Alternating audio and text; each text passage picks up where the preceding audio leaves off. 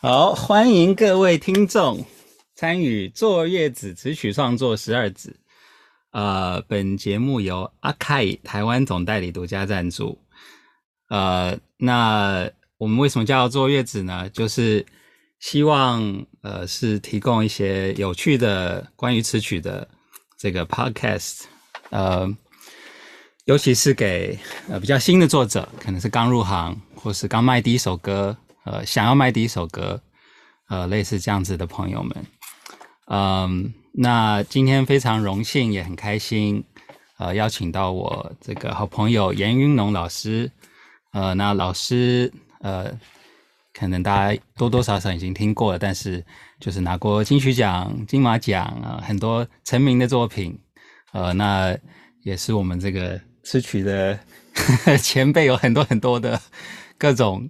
不管什么你想得到的歌手，基本上都合作过了，可能都很多次啊、呃，所以呃，那非常荣幸今天可以邀请他来跟我们分享一些作词呃有几方面的这个，不管是技术或者经验，呃，那呃老师你有 有没有什么补充的啊？Andrew 好，新年快乐，新年快乐。呃，我觉得今天来这边真的是有一点点。自作自受的感觉哈，因为我们之前几个月 才找 Andrew 去上我的 podcast，这叫做交换。对，然后呃，还还还蛮麻烦，Andrew 跑到我们那边去呃录了一下，还好啦。对，所以当你像呃跟我提邀约的时候，我想这个当然一定要回来这个回报一下。对，所以嗯、呃，大家好，我是严云农。哦，还蛮高兴可以来参加这个坐月子创词曲创作十二子的这个活动。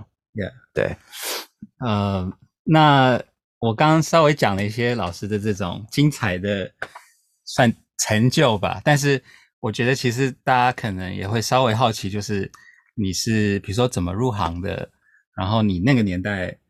我这样会不会有点 伤？没关系，也是就是你那时候 二十几年前的事情了，本来就是那个年代。对对对，就是那时候入行是是一个怎么样的过程？然后呃，尤其比如说你第一首卖歌的经验，不知道你记不记得？或许嗯，当然当然还记得，因为那个不可能忘得掉的。稍微分享一下那个过程啊，跟你可能之前，比如说你你是你是写了好一阵子才有机缘可以遇到机会吗？还是？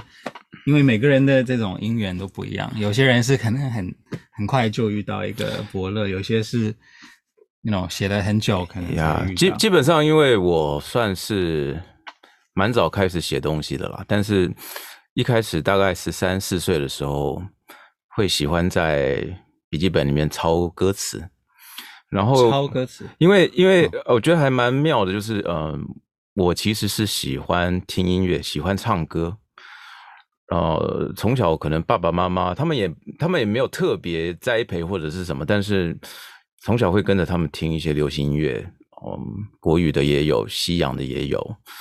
那我印象比较深刻的是，在大概在十岁左右的时候，有去听到了罗大佑《之乎者也》那张专辑。嗯，那在专辑里面。我第一次听到那首歌叫《现象七十二变》，它刚好是民国七十二年发行的，非常久远以前的事情。嗯、呃，但是我深深被他那个歌曲里面的文字震撼，因为那个歌非常的长，文字非常的长。然后，对我那时候大概十岁左右，可是我觉得哇，好酷哦！你可以用文字，然后搭配上音乐去讲出一个。嗯，很棒的故事，因为他，我我永远记得它里面有一句叫做说，我们台湾一年要吃掉一条高速公路啊的费用了，盖一条高速公路的费用，我们平均以那个年代大家的这种，他觉得那样已经很浪费了，已经很浮夸，但是他没有料想到，其实现在进入到一个更浮夸的年代。总而言之，其实嗯，就是蛮早你去去知道，当文字。搭配上一个优美音乐的时候，它会有一个很奇妙的魔力。所以你从以前就算是，因为我有时候跟我学生讲，就说其实大部分人听歌，嗯，他是先听到旋律的。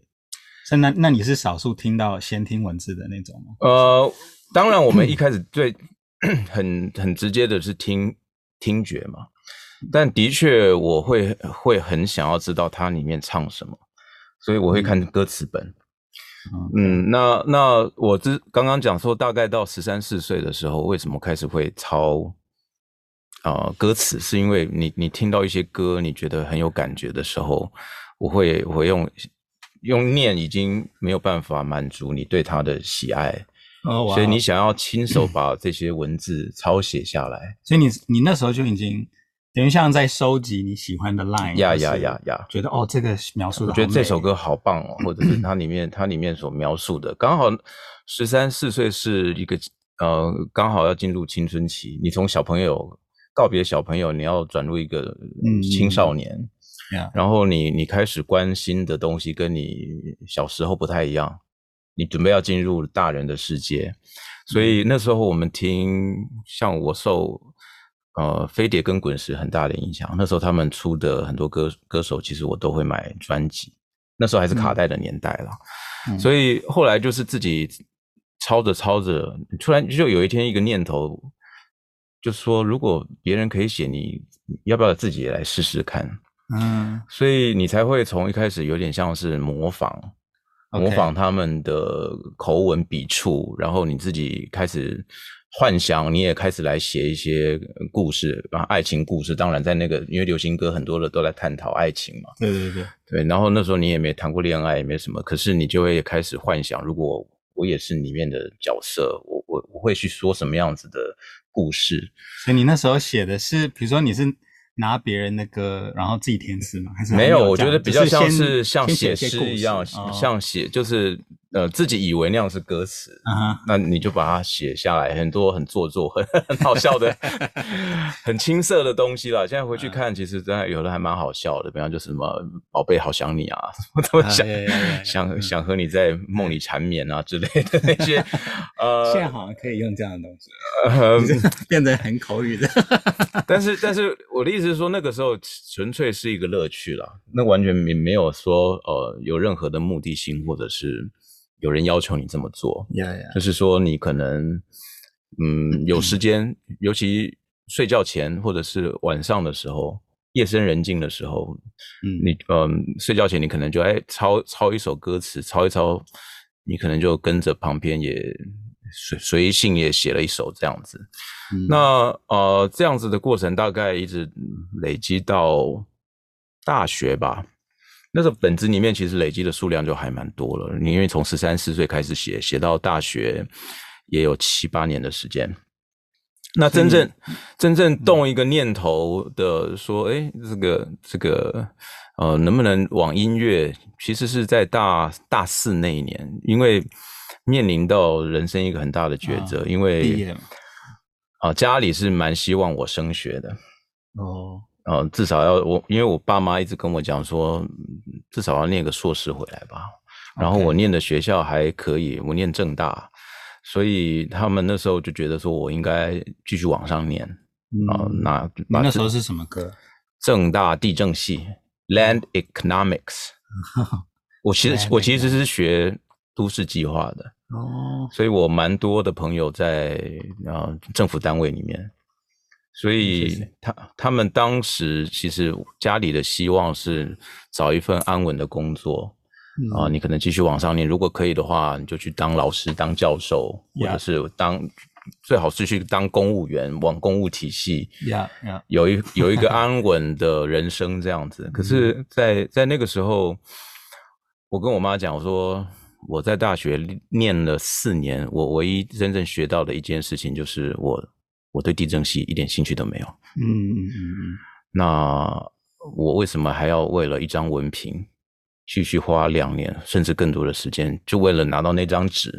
嗯。所以，其实在，在、呃、啊抗拒家里的这些这个对于你的安排的同时，嗯、其实我就在想，那我还能做什么？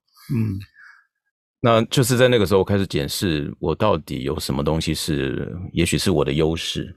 所以那时候才想起说，也许我的文字能力从小的呃作文成绩都还蛮好的。然后打开笔记本，你发现里面有大概两三百首歌词在里面。那刚好我你还蛮有自知之明的。对，然后嗯，知道自己说擅长什么。对，所以然后然后加上，其实我从大一进去就很想要去报我们学校的金旋奖。其实正大金旋奖是我们台湾大专院校里面一个非常重要的歌唱比赛，因为它不是只有 for 我们自己校内，它其实是 for 整个台湾的。嗯，只要你实力够想来挑战，你都可以进来。所以它帮我们台湾其实培养出非常非常多音乐人才，从以前张雨生到后来啊、嗯呃，这个陶晶莹啊。陈绮贞啊，苏打绿、青峰啊，青峰是我妹妹的、嗯、妹妹的学学弟，都是正大这个比赛的。对，听说当初青峰还在歌唱比赛，正大金选奖唱我写的那个《我要的幸福》，哦，这是我妹跟我说的，因为我根本不知道。酷对，所以呃，到大四那一年，嗯，前面几年我都想要去参加这个比赛，但是因为我不会乐器，我只写词，嗯，okay、但是我想要报创作组。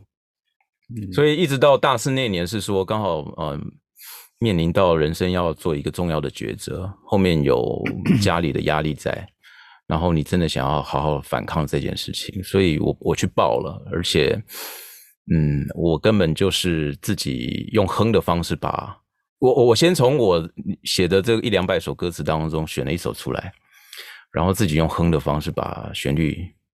谱好，所以是你自己写，不是对对对对对对。然后我很好笑，就是找了呃一个同学想要帮我伴奏这样子，然后也约好了，呃，只是比赛的当天他人间蒸人间蒸发，他没有出现。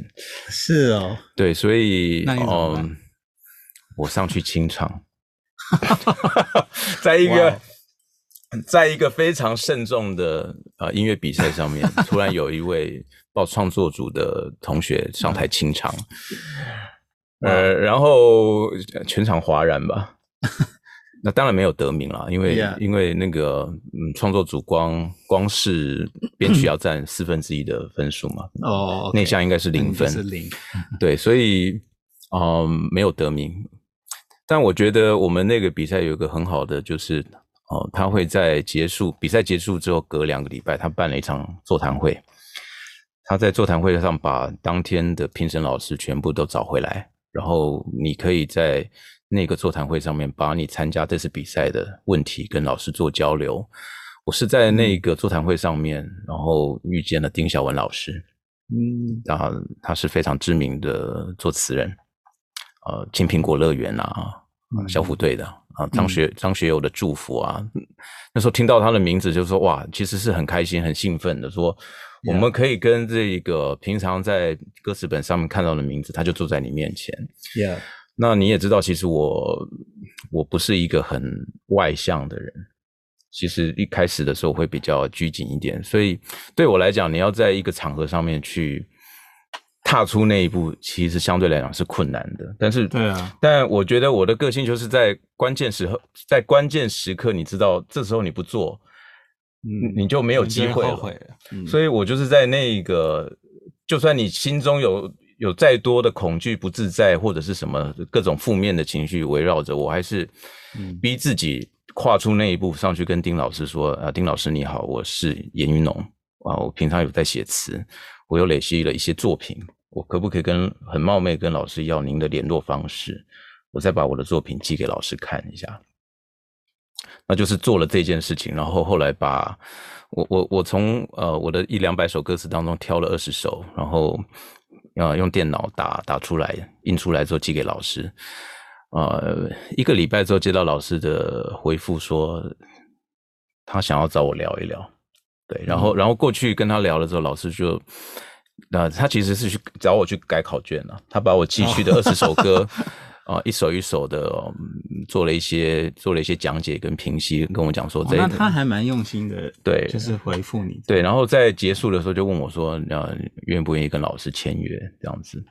所以因为这样子的关系，哦、呃，我回去跟，我那时候很想马上说说 yes 了，对啊，可可是 可是我要先回去处理家里的问题，哦、所以所以我我跟我跟老师讲说，你先可不可以等我一下？然后我回去跟我父母讲说，我不考研究所了。我说，因为我今我认识了丁小文老师，而且他愿意，他想要跟我签约，所以我想要往创作这个领域来发展。嗯，呃，结果就引发了家庭家庭革命吧。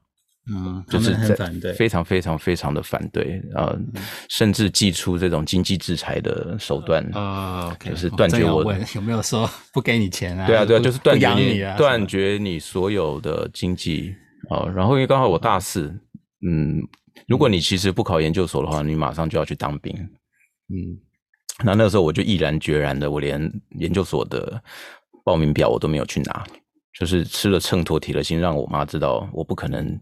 听你的话，那我觉得我也蛮。那你那时候不不担心吗？就因为我觉得我有遇过一些同学，可能遇到类似的问题的时候，嗯、他是选择不，就是他他会害怕活不下去，所以就没有关关于这一点。其实我觉得我我非常的幸运，因为嗯，我一入伍。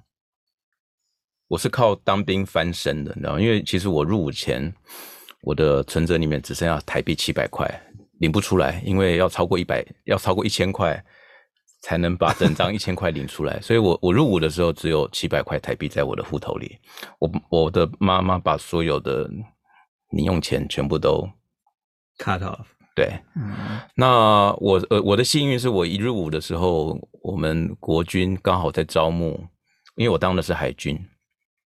那刚好我在招募一个呃国外接舰到美国去接接战舰的一个计划。这个计划让我们呃义务役的人可以参加，然后到美国的时候一个月可以领大概将近五万块左右的薪水。哦，哇哦！你那时候那应该是蛮非常高啊，因为但当时现在五万都觉得不错。当时 进去我们义务役的薪水一个月只有五千块台币。哦，但是他交换的条件是你要当两年半。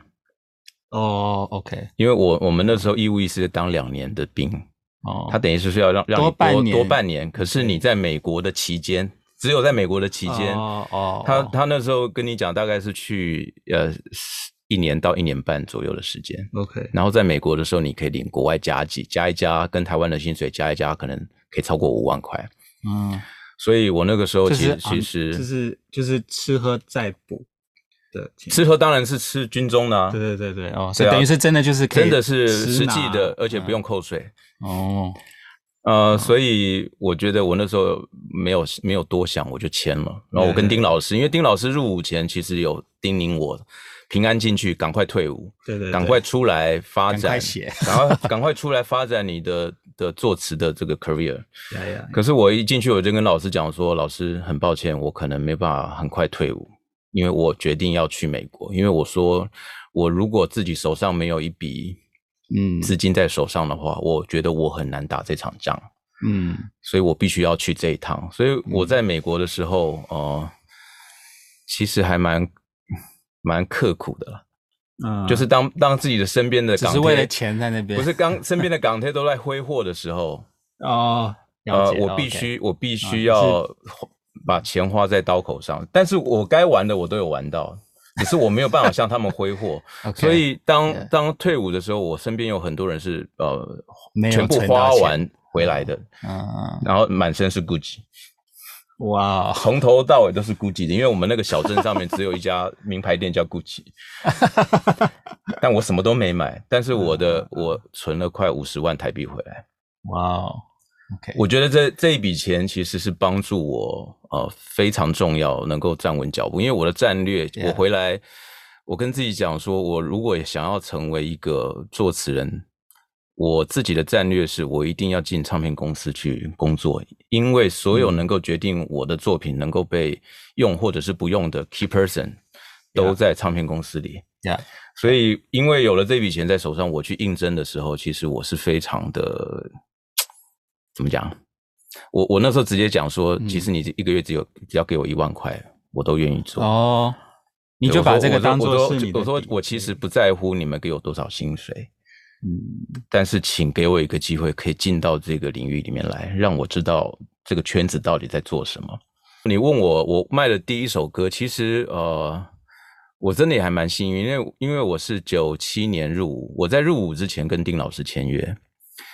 签约之后呢，其实呃，老师就把我的歌词请拿去给别人谱曲。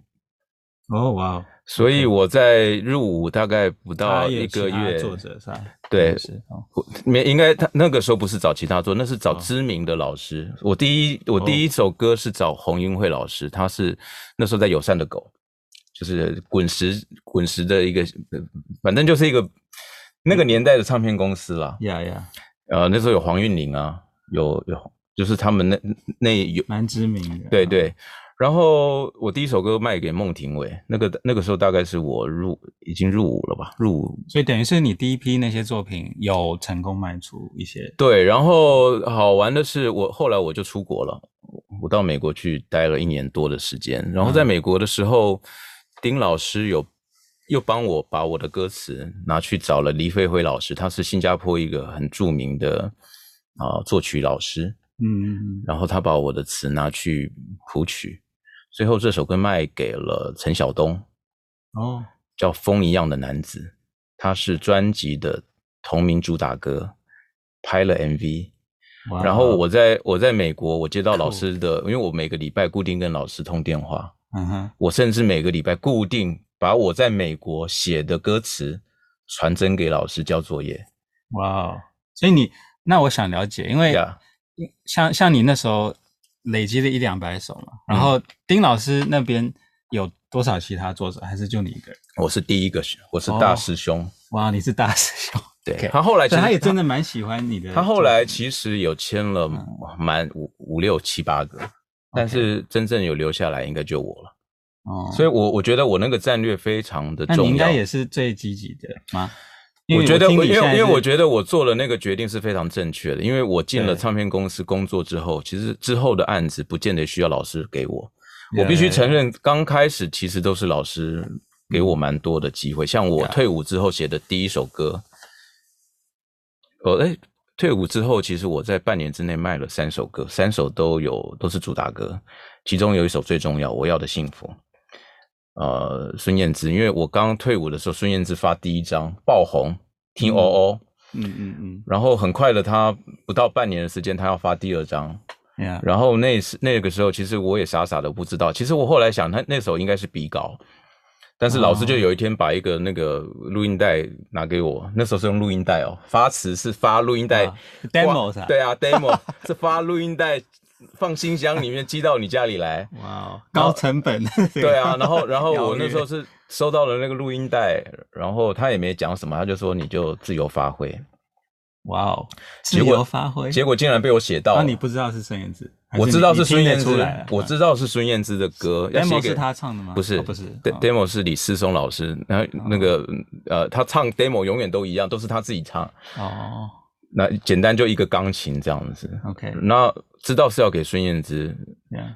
但我觉得我那时候心里想，反正我也不会中吧，我想，或者是说，哎、欸，没有没有，我应该是这样。我回想起来，老师根本没有跟我讲是比稿，老师跟我讲，老师只跟我讲你试试看。哦、oh.，那那我也傻傻的不知道说这个到底代表什么，嗯，也没有问，也没有问，我就 我就稀里糊涂把它写出来。就后来他跟我讲，哎、欸，他们要用你的词。那我觉得写到了呃风一样的男子跟我要的幸福，其实对我帮助非常的大。Yeah. 因为在这个之前，一上来就有一些丁老师要介绍的时候就说，哎，这位是云农，他很很呃很年轻，很有才华。之前要很多的介绍词，人家还记不住你。呀呀。那后来介绍的时候，哎，这个是我要的幸福的作词人。我说哇，我要的幸福，所以我真的很好听诶，叭叭很红啊什么。你就你就你就有一张名名片，其实已经默默的帮你递给这个所有的这个音乐圈里面的这些老师们了。嗯，所以我我自己讲，呃，我自己自己自己觉得自己是非常幸运的。嗯，哦、呃，但同时之间，我觉得就像我刚刚在讲，我说我的我的性格很很妙，就很多时候还蛮害羞跟低调的。嗯，可是，在某一些，感觉你内在是蛮清楚自己想干嘛。某些关键的时刻的时候，你自己心中会有个声音告诉你，你这个时候，你这个时候一定要发出你的声音，而且一定要要到你所想要要的。就包含我去跟丁小丁老师认识，包含我去唱片公司应征，因为其实我是一个才刚退伍，而且完全没有经验的菜鸟。Yeah. 他们其实要找的是有经验的唱片企划，他们只是后面附加了一句说无经验可，但是他们如果可以的话，他们还是想要找已经有经验的人。嗯，但是也许你那时候发发出来的气场跟你的那种。我就一定要了的那种、那种气势、那种、那种态度，让他们觉得，好吧，就给他一个机会试试看。嗯、那真的，我后来的呃进了唱片公司之后，因为你就可以去制作部去跟很多的同事混熟，然后因为你就知道那边他们手上有很多正在制作的案子。Yeah. 那呃刚开始你就会是听到他们在讨论说，哎，哪一个老师词又又脱稿了，时间到了没有交稿上来。嗯，然后怎么办？很卢，我们已经要录音了，就歌词都还没出来。那个时候我就会偷偷溜过去跟他，哎，我有在写，我也是写，我也是作词人，我我写过，我写过我要的幸福，哦，然后如果可以的话，可不可以让我试试看这样子？现在你你大概都知道说，像我写词很快，对不对？对，我第一次跟老师 co-write 是在一个写歌营，嗯。然后我记得我们写，我们是花了，因为编曲跟曲要一起弄，所以花了一整夜。然后最后那个词 一一两个小时就回来，说：“哎，为什么前后还可以梗，然后对应，然后什么？”我记得我那次我跟你去宜兰那次写歌，我一打四，我一个人打四组。为什么我可以写词这么快？是因为我刚开始在福茂唱片的时候，我都是。因为我都是自己、嗯、自己呃自己自我推荐说，可不可以让我试试看？嗯、那通常很多这个案子他已经很赶了，嗯、让你试的都是都是很急救火的。对对，他说：“哎，后天要录，到现在歌词还没好。”我说：“你给我一个晚上，我明天给你。”那我那天晚上我就不睡觉，我就跟他拼了。所以我我其实是在很短的时间之内，大量的累积像这样子的状况，嗯，就是你没有什么太长的。但重点是你还。可以写得到吗？因为一次两次交上去说，哎哎还不错哎，我拿给制作人看看，哎，制作人也说哦好啊，那就唱这个版啊。那一次两次三次，哎说哎以后就可以发词给小严写啊。嗯，那你我我我好奇的是，嗯、因为我觉得我听到几个关键了，就是比如说你跟丁老师签约，嗯、我听到的背后你可能没有直接讲，就但是你非常积极，对，每个礼拜跟他通电话。然后每个礼拜写多少多少首给他？你因为你其实我在当兵的时候，而且因为你在美国嘛，其实其实我听起来这个沟通是不容易的，所以呀，你一定是很。我那个时候办了一张信用卡，叫做中华电信 COCO 卡，我还记得，他是可以打国际电话的。嗯哼。然后我们在美国，我们我们在那边接见，但是我们有一个舰队办公室，里面有传真机。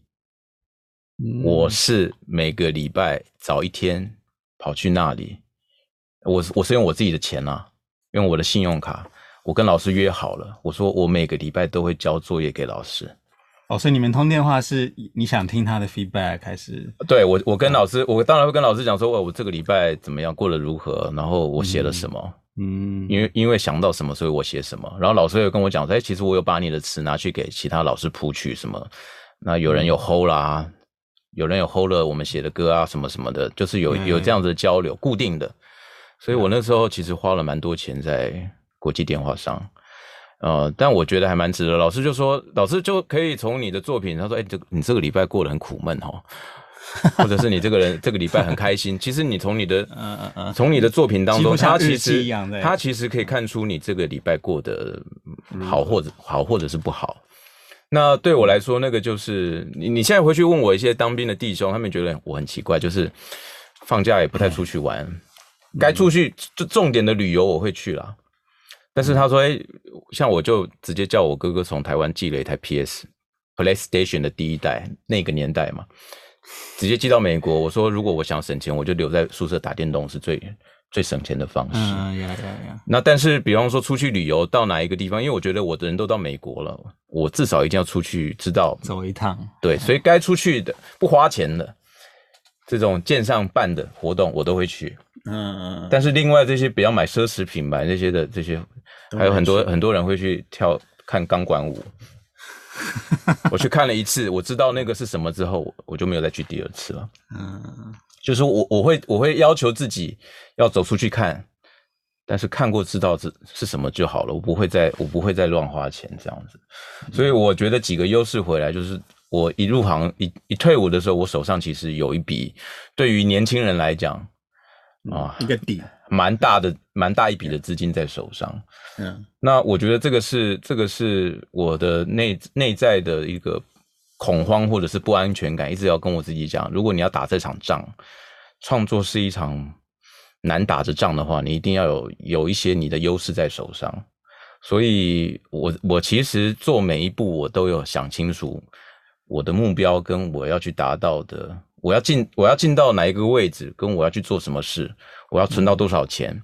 嗯啊，呃、听起来你一直也蛮清楚自己的优势，因为我自己也常常跟我的作者蛮强调这个，就是要知道自己最擅长是什么。对，那你拿最擅长的去对对去比，然后然后我我我真的也觉得刚好你当了唱片企划，因为唱片企划是管嗯一张专辑里面所有看得到的东西。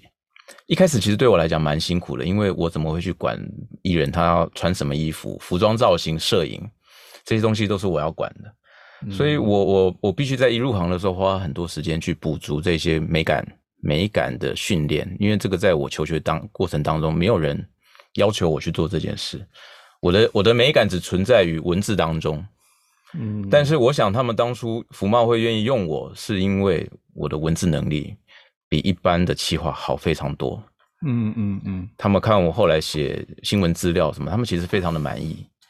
可是，呃，像像去管造型啊那些，我非常的 弱。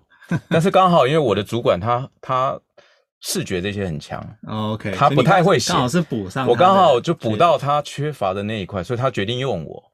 嗯，所以我觉得这是冥冥当中其实也是有一些幸运或者是命运的安排。是啊，是啊。对，所以我觉得进入到福茂的体系之后，对于我后来整个发展就比较顺利一点。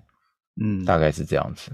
所以我我我再再分享一个有有趣的故事了。那个时候我卖了第一首主打歌《风一样的男子》，电话里面岳阳电话老师说：“哎，那首歌那首歌卖掉了，陈晓东，而且是主打歌。”还拍了两支版本的 MV，他们会大做，就 是会会很重视的，因为陈晓东那个年代很红啊。呀呀呀，我我记得。然后我说：“那老师，我好想听哦，因为词先出来嘛。”呀呀，他说：“没有办法，你在美国，没有办法寄给你。”然后刚好那个周末我们要去亚特兰大旅游，我们大概一个月两个月会办一次比较远的旅游，我们在南卡罗来纳州。